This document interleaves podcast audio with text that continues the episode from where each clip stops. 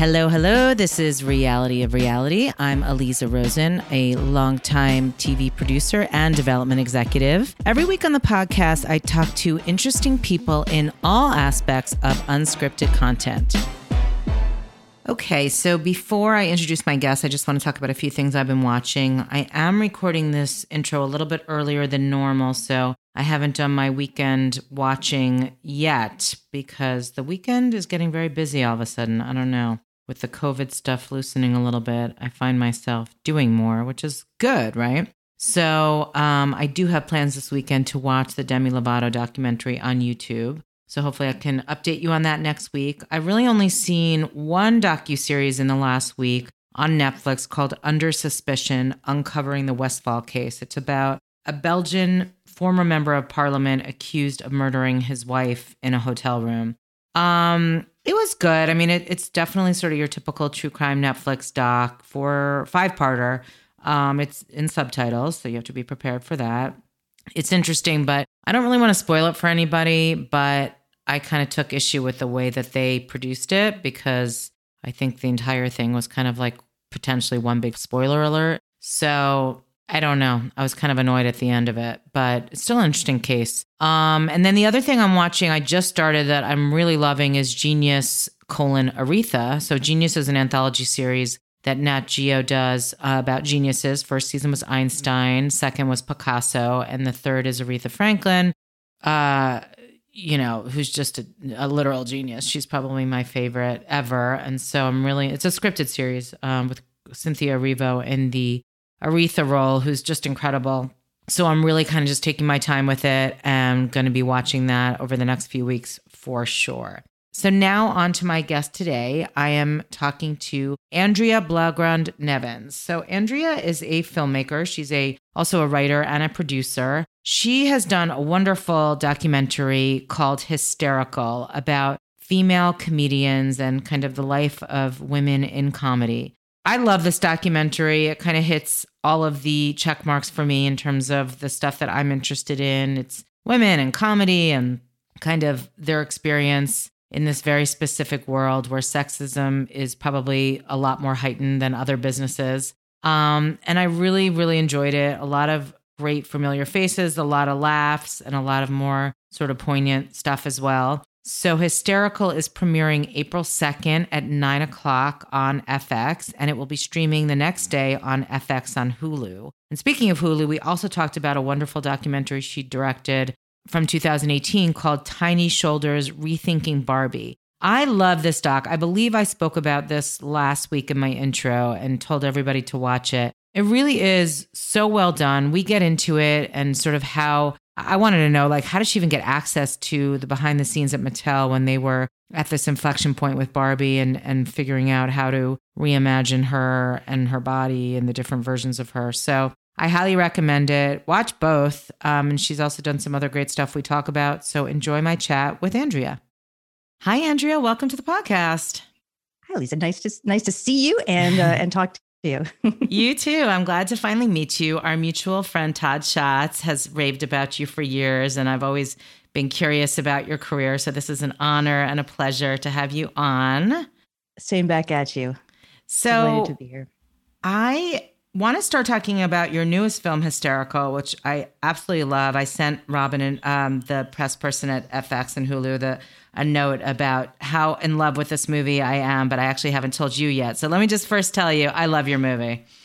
Oh, thank you. I also think I'm a target audience because I happen to love comedy. I love women. I love female comedians, and was just, you know, a huge fan of Joan Rivers, who you start the, the, the movie with, and, and, and have so many wonderful, I've, and I've been lucky enough, like Judy Gold is a friend who was in my movie. So I've been lucky enough to have some relationships with some of the women that are in the doc. So it's just so great. And, and I want to back up though. Um, and, and ask like how it all started. Like, did you, did you decide you wanted to do this, or was it, or were you tapped to direct? Like, how did it all happen?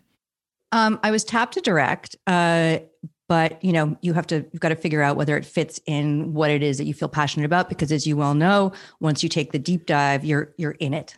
and uh, and you have to really want to swim in it for a long time. So I had just finished Tiny Shoulders, which was um, about Barbie and a kind of way of looking at the last six years of women through this lens of the doll. Uh, and uh, and I wasn't done with that exploration. And so when this was brought to me, and I'll explain a little bit about that in a moment, uh, it it fit into my deep dive in that comedians are pushing the outer boundary. And I hadn't quite gotten there yet. Um, and uh, and so I was really interested in talking to these women and what it felt like to speak their truths at this particular moment in history. I'm so um, glad you so, brought so, up Barbie, by the way, because we will deep dive into that. I, I, I plugged that in my intro uh, from this week's podcast because I, of course, was doing research on you and, and ended up watching it and absolutely loved it. But I do I have I want to talk to you about it later. So so. I guess Campfire Media, they're the ones who produced this. Are they the ones who came to you, or was it Jessica Kirsten? Like, how did it come to you? It was Campfire. Um, uh, I think they were, you know, looking for somebody who was interested in in this, in in looking at women.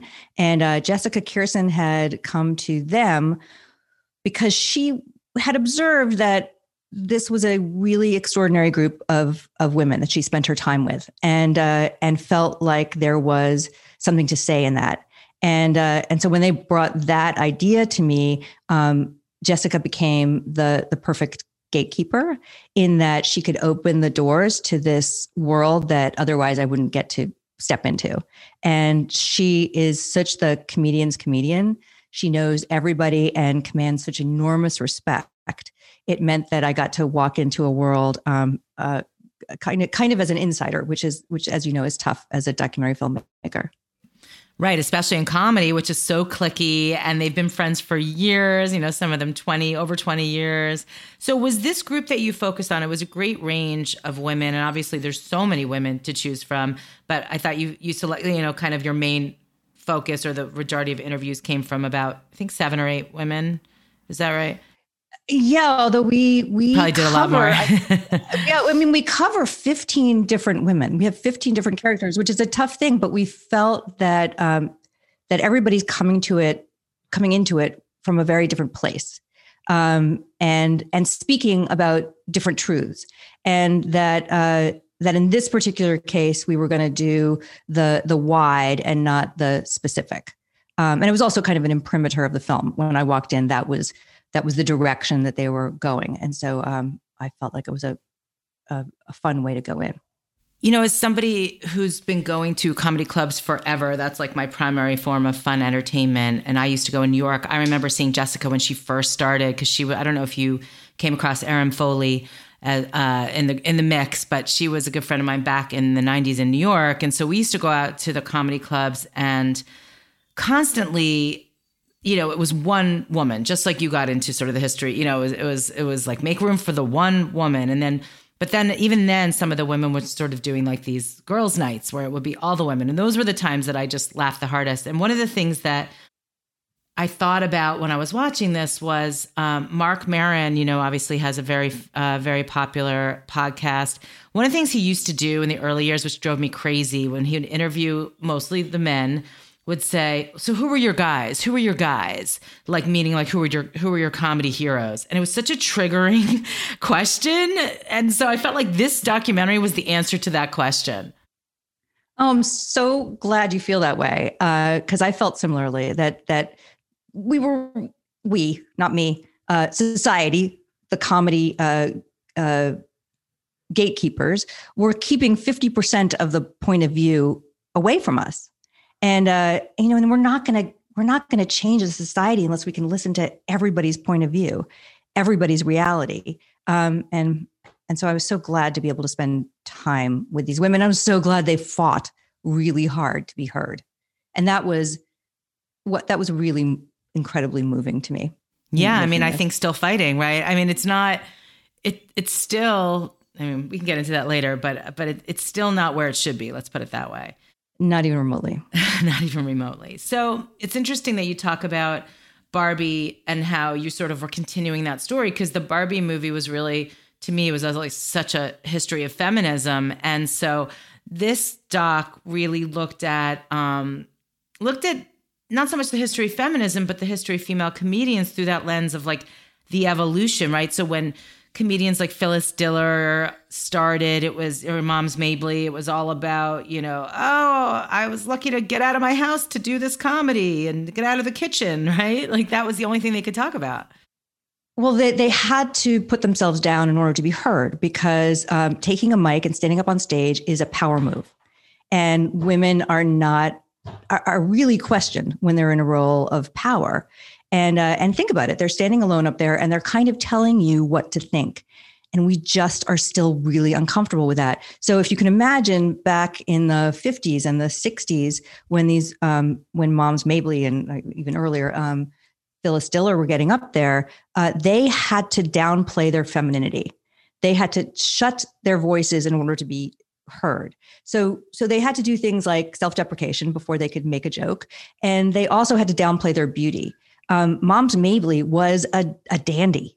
If you saw her outside of the comedy club, she she dressed to the nines, um, often in a, a kind of um, male garb. And uh, uh, and when she got on stage, she kind of dressed as a grandma in order to play down any inkling of sexuality, because that's the other tricky thing, is that um, is that if you're going to appeal to this audience, which tended to be male, you had to shut down the possibility of sex in order to, again, be heard. Um, and Phyllis Diller did the same thing. She was a very pretty woman, but she made herself look like a crazy woman, spiking her hair and, uh, you know, teasing it out and wearing outlandish costumes um, that downplayed any sexuality, again, to be heard. So it was a, it was a fun movement from Barbie, which, you know, you get into all kinds of issues of beauty um, to to the issues of beauty in standing up on stage and being heard and having that power role. You know, I saw Moms Mabley, the documentary that Whoopi Goldberg made recently, like within the last few months. And it was so much, even more complicated for her, not just being a Black woman, but she was also pretty much by all accounts, she was a gay woman. So it was even more complicated because she was kind of couldn't even, you know, forget being a woman. She couldn't definitely not come out, you know, as a queer woman. So the layers exactly. are just crazy. Precisely. And I think, um, and I feel, you know, that's a whole other thing even today with queer comedians, and you hear they still feel marginalized, not just women actually, but men too. So that's like a whole other layer. That's your next doc. Yes, exactly. That would be fun. I, I wrote in my notes, I think this pretty much sums it up. God, Jerry Lewis was such an asshole. I and know. I've always known that. And I always knew the famous line, but goddamn, I wonder how much damage he, like, can we overstate or am I, or am I overstating how much damage he actually did to the comedy community by degrading female uh, comedians? Like, is it just, do people just blow off and think it was dumb, or people took that seriously, right? I think people took it seriously in part because they wanted a, a reason to to shut down. They didn't really, you know, listening listening to women means examining some of your own garbage. Um, and I think that's tough. And it's something that, uh, you know, when people are speaking truth, sometimes it's really hard to hear. So it was it was a, it was a good uh, permission structure for for men to dismiss. You know, it's funny because twenty twenty-one is such a different lens, right? And even just in the last three or four years, so much has changed, and you and you get into that in a really good way about just sort of how the Me Too movement, especially in comedy, and God, we're still getting every day, it seems like, with Chris D'Elia. I mean, you can't even keep up in your own doc. I'm sure you couldn't wanted to make some last minute changes you probably couldn't make, right? And Absolutely.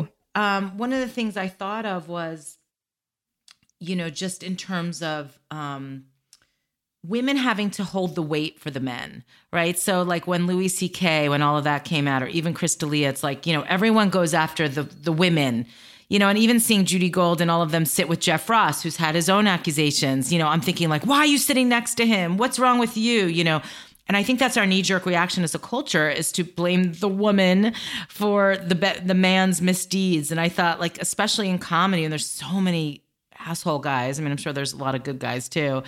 You know, women have to, I mean, and you and you go through that so much. So talk about some of the, well, a lot of the obstacles that women, you know, being on the road, being in sort of the man's club. What were kind of like the main things that stood out to you that you ho- you heard over and over again from these comedians?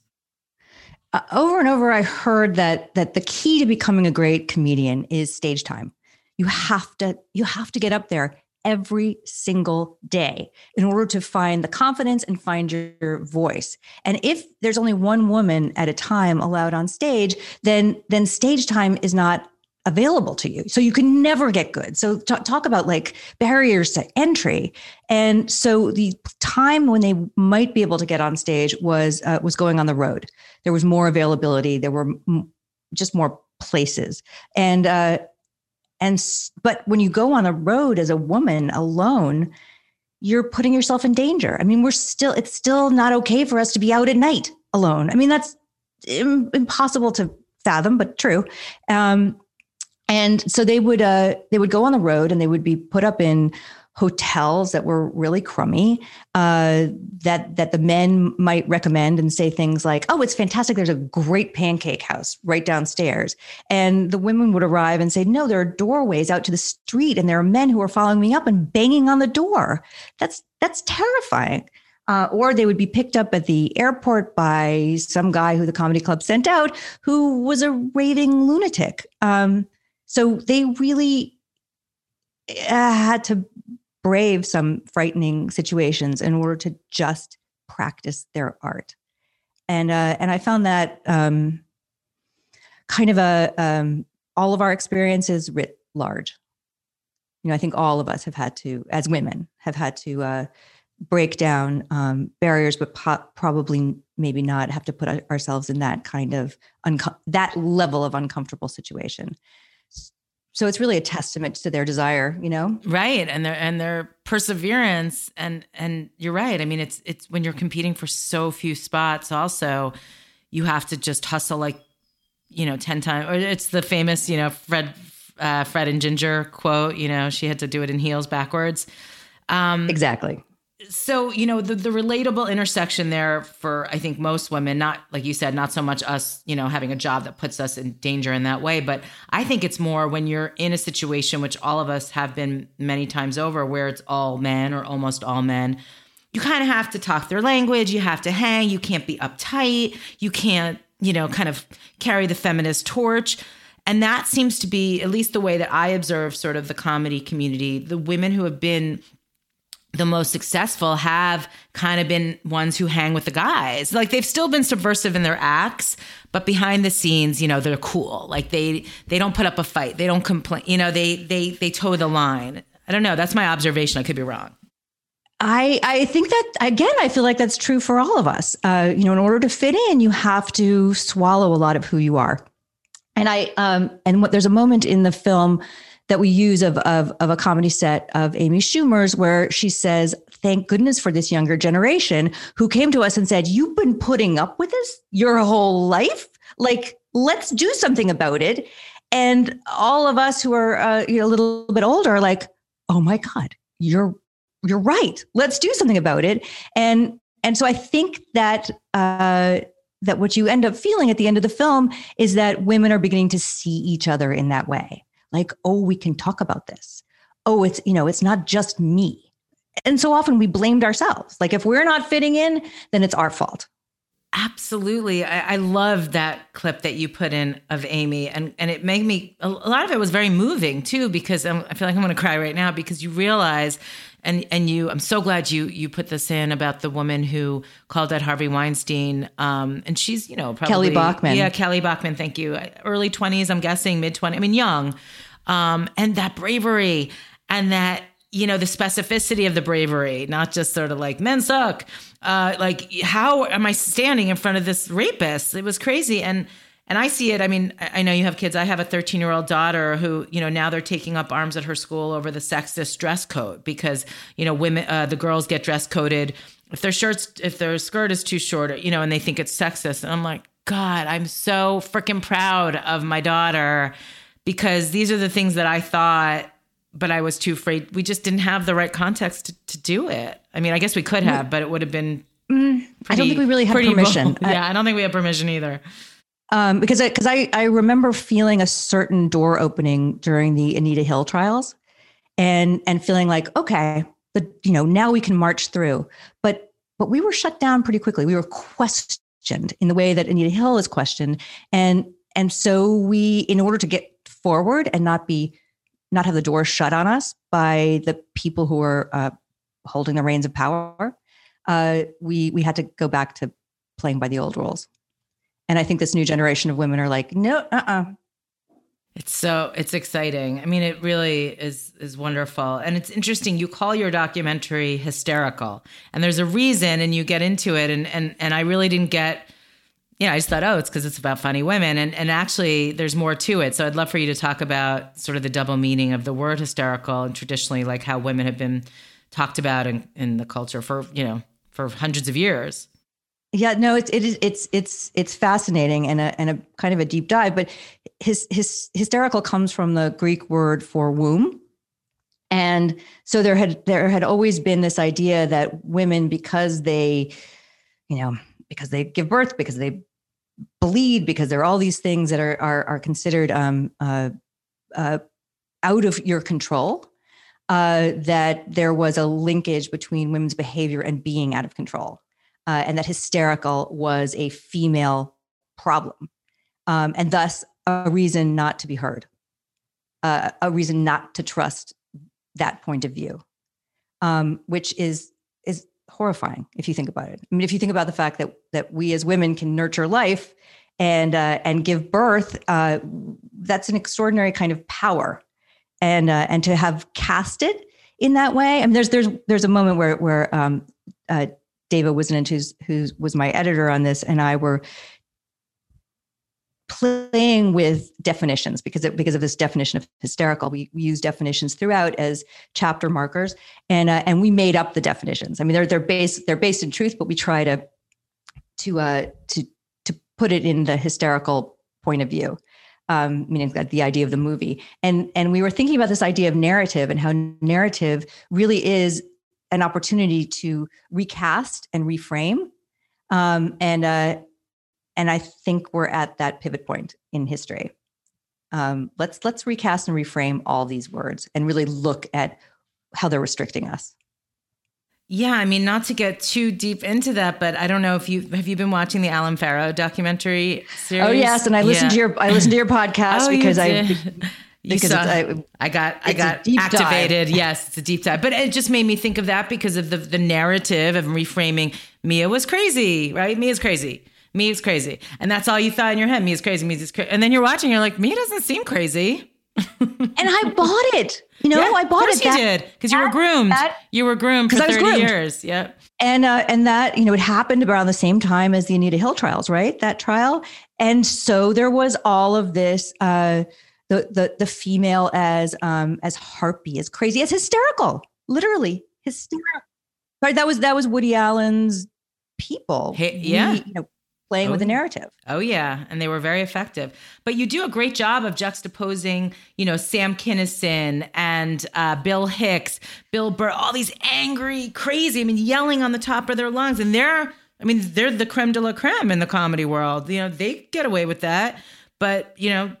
We can't, we can't do that. Women can't do that. I mean, it's just it, the double standard when you, when you lay it out the way you did, it's so offensive and, and, and amazing that it's been able to go on for so long. And I think comedy, like you picked such a good comedy really distills so many of those issues, right? Because of the sexism is so pronounced.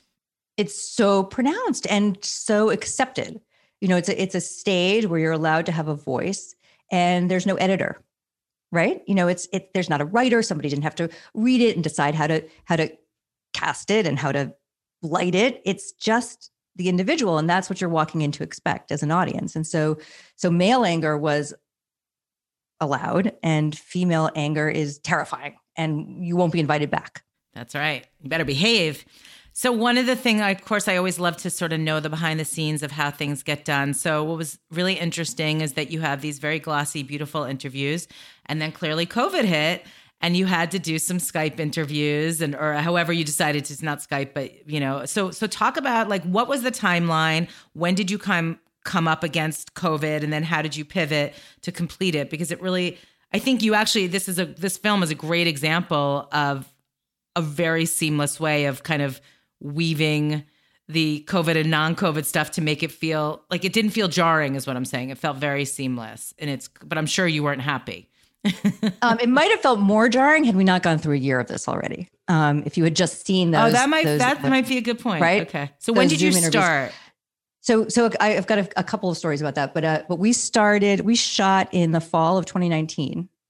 Uh, and so we were deep into cutting. We had really come up to our first solid rough cut where we all felt like we were moving in the right direction. And that's the point at which you want to go back and revisit things and do a deeper dive with the, uh, with the people who are, um, tell, telling your story, uh, helping you tell the story. And, uh, and that, and we couldn't, um, so, uh, so somewhere in there just before people had come up with ways to send one camera in and shield them and all of that. I, I, I just decided, you know, we just need this, we just need the sound bites in order to get to the next pass.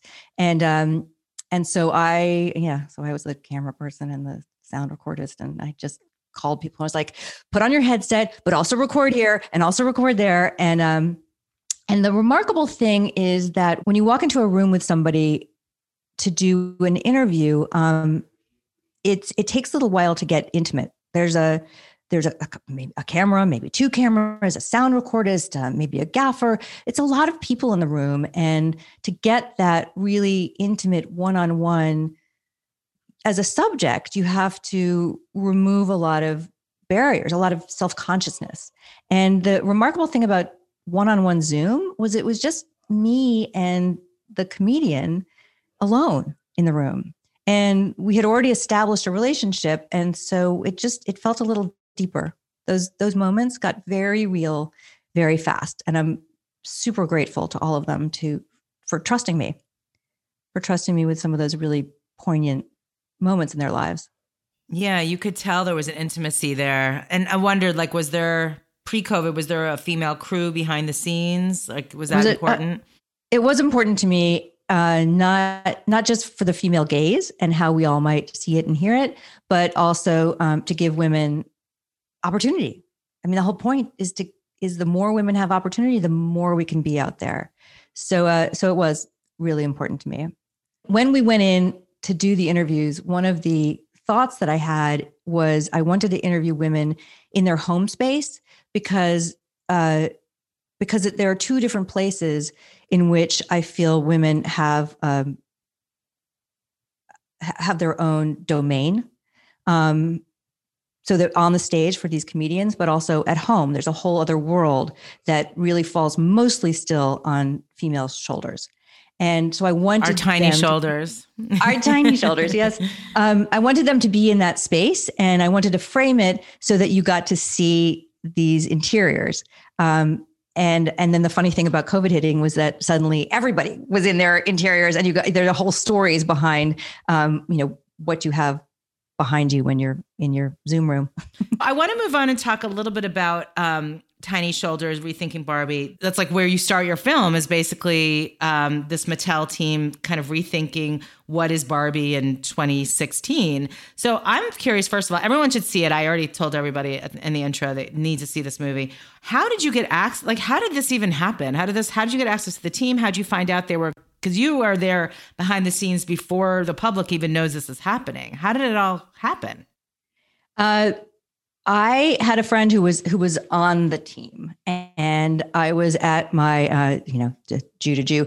Um, I was at my nephew's bar mitzvah, and we were having a, one of those um, cocktail conversations. And she said, "I'm so excited to." This is Julia Pister, by the way. She's an awesome filmmaker. Um, she said, "I'm so excited to go to work every day because we're really thinking about what it means to be a woman today. Who are we? What place do we have? What role should we be filling?"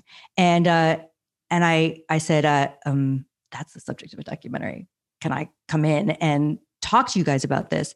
And um, and she went to talk to her boss, who, very fortunately for me, um, was kind of like an old school punk rocker and had loved my first movie, The Other F Word. And so she said, sure, I'll I'll talk to her. And uh, and it was a pivot point for them because the because the, the doll wasn't doing well.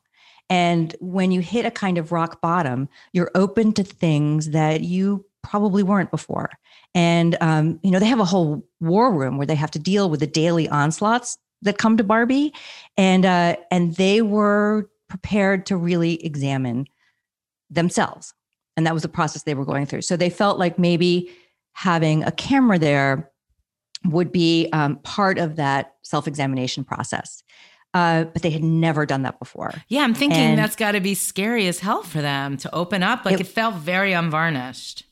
It was it was terrifying for them. So I said I I had to sign a series of uh, of non-disclosure agreements, et cetera, et cetera, when we first went in. And after the first round of interviews, um, they decided to let me into this whole other door, which was the rethinking of their bodies. So it wasn't just rethinking the idea of the doll, but rethinking the bodies. And, uh, and they felt like, okay, let's, let's make this happen. Let's, let's be really honest with ourselves and have the cameras rolling. Um, so it was, it was, it was kind of an amazing, amazing moment. It was, it was amazing because first of all, you got to see like the manufacturing from the early days. I mean, the archival, the way that you filmed it and you filmed the Barbies, it was all so artistic. And I think, you know, every movie has, um, a, a texture and an artistic landscape and, you know, all of that. And now that I've seen, so I saw The Other F Word also, like seeing your, your kind of filmography, everything really just matches the subject matter so well. And I thought with Barbie, like the the pacing, the the artistry, everything was just perfect. It just felt spot on. Well, thank you. Thank you. I had some uh, marvelous artists working with me. Um, uh, some some really beautiful filmmakers. So um, it's not it's not all me. It's a it's a team when you're when you're making a film, as you know. It is. And, and, and I don't know that well because I've done one and, I, and I, you know, very, very naive when it comes to the whole world. So I did mean to ask you, like with Hysterical and with Barbie, did you have, or with Hysterical, like it's on F X, Hulu, were they already on board from the beginning or did you finish it and then sell it to them? Like what was the process of actually getting it placed?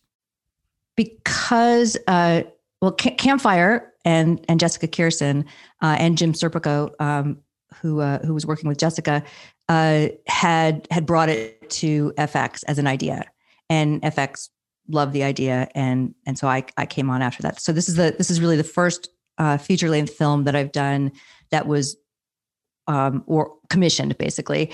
Uh, the with with a um, Tiny Shoulders, it was you know I I met with Julia and. Uh, And just started filming. It's like, this is an opportunity. I have to make it happen.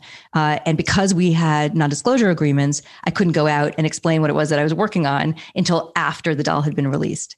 So, um, so there was a good year that I was filming, just sort of shoestring. Wow! Wow! Amazing. Before it went to Hulu. So um, it's it's. So it was released on Hulu because I that's how I saw it, but I wasn't sure if it was actually released on Hulu. Yes. They became a wonderful partner uh, after we were at that point where we could talk about it. That's great.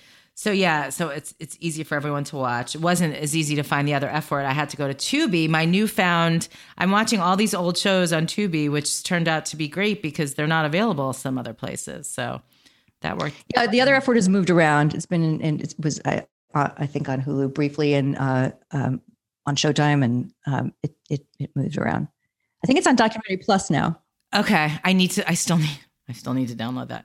Um, so that one was from your own personal passion, right? Of growing up kind of like a punk rock kid and then wanting to see where these guys who are sort of still doing their thing, but also fathers. Talk a little bit about how you brought your own personal narrative to bear, like why you were interested in making that. The Other F Word. Well, I wasn't, I wasn't really a punk rocker. You know, I was a, a you know, private school kid in New York City. Uh, I went to school on the Upper East Side. I was it, I would cross the street if I saw somebody in punk rock garb. They seemed scary to me. And uh, um, my friend uh, Kristen Crocker was friends with one of these punk rockers who'd written a book called Punk Rock Dad. And she said, "Read this book and tell me if this would make a good movie and uh, a good documentary." And I read it, and it really spoke to the struggle that I was going through as a young mother of who am I now? You know, I'm I'm no longer the kind of um, anti-authoritarian. I'm I'm an authority here, right? I've got to make decisions about somebody's life, and uh, and make sure they're fed and clothed and sleeping well. And uh, and so it, it was a it was an opportunity to look at that in a much more extreme way, which is always a fun and interesting way to look at anything that you're struggling with personally. And uh, and I just fell in love with these guys because the scariness that I saw was in fact covering this very poetic inner self. Uh, I mean, these guys are tough, believe me, but all of them can speak to, uh, I'll say tenderness. I'll just say tenderness that, uh, right? I mean, yeah, no, definitely. Yeah. And I mean, that juxtaposition was what makes the movie work. It's so amazing to see these guys like doing crazy shit on stage. And then they're like, hey, you want to go to school? Like, right. What are you going to wear? Right? You want to wear little, yeah. little skulls and crossbones? Right. It's, it was very sweet. Very sweet. So what even got you interested? So you, you grew up in Manhattan, Upper East Side. Um, Well, Did I was you, Upper West Side. I crossed the other, you know, people, but m- my friends wouldn't come and play at my house because it was so dangerous. They, right. The big scary Upper West Side. Uh, sorry. You went to school in the Upper East. So where did you, like, did you go to college for thinking you wanted to be a filmmaker? How did you end up in this world? Um, I, uh, in high school, I was really interested in, in poetry and photography and marrying those two. And when I got to college, I took an amazing course with, uh, with Robert Coles, uh, where we were looking at kind of the, the literature and narrative of social justice. And in that context, I saw Barbara Koppel's Harlan County, U S A. And, uh, that made the most sense to me as something that, As, as a way of speaking that I wanted to learn how to do. And so that was it. That was it. It's all, it's, it's all I've done since then. I mean, I had to, I had to work my way up. I was a newspaper reporter, and then I worked at National Public Radio. And then I worked for Peter Jennings and his documentary unit, um, all to get to a point where I could be making my own films. Um, with a sense of authority, because of course I was a woman and didn't feel like I had the right to a voice or that kind of authority. I really felt like I had to climb the ladder very slowly. Right. And so now that the, the path is so different for the youth, um, yeah, like it used to be, I, I came up similarly, like my goal is to get to sixty minutes. So then eventually one day, maybe I could do docs, but news was like, right, the only thing, there was no entertainment. What advice would you give to young aspiring filmmakers, specifically documentarians who are just out, you know, because a lot of, I do hear from a lot of young people who are sort of like trying to figure out their career. What do you think the path is, or what would you suggest to them? I think the path is so miraculously open right now. I mean, back when, when I was starting, you had to have access to a film camera. You had to have access to a Steenbeck. I mean, these are all really expensive items. And now you can make a film on your iPhone. Uh, you can go out and build a narrative on your iPhone and send it out there and find an audience. It's it's just upside down um, in the most wonderful way. So I would say just go out and tell those stories. I went out with my fifteen-year-old son the other day because he had to tell a story about juxtapositions in landscapes. And uh, and we went out and we're shooting um, new construction in Manhattan and um, and a housing project that's nearby our our apartment. And uh, and just finding those shots to tell a story in which you don't need words is such a it's such a wonderful thing to do. It's just my I'm never tired of it. Oh, I, I don't think that. I will. So are you living? So I know you guys are here too in L A. Like, what's the? Now I'm being nosy. What's the situation?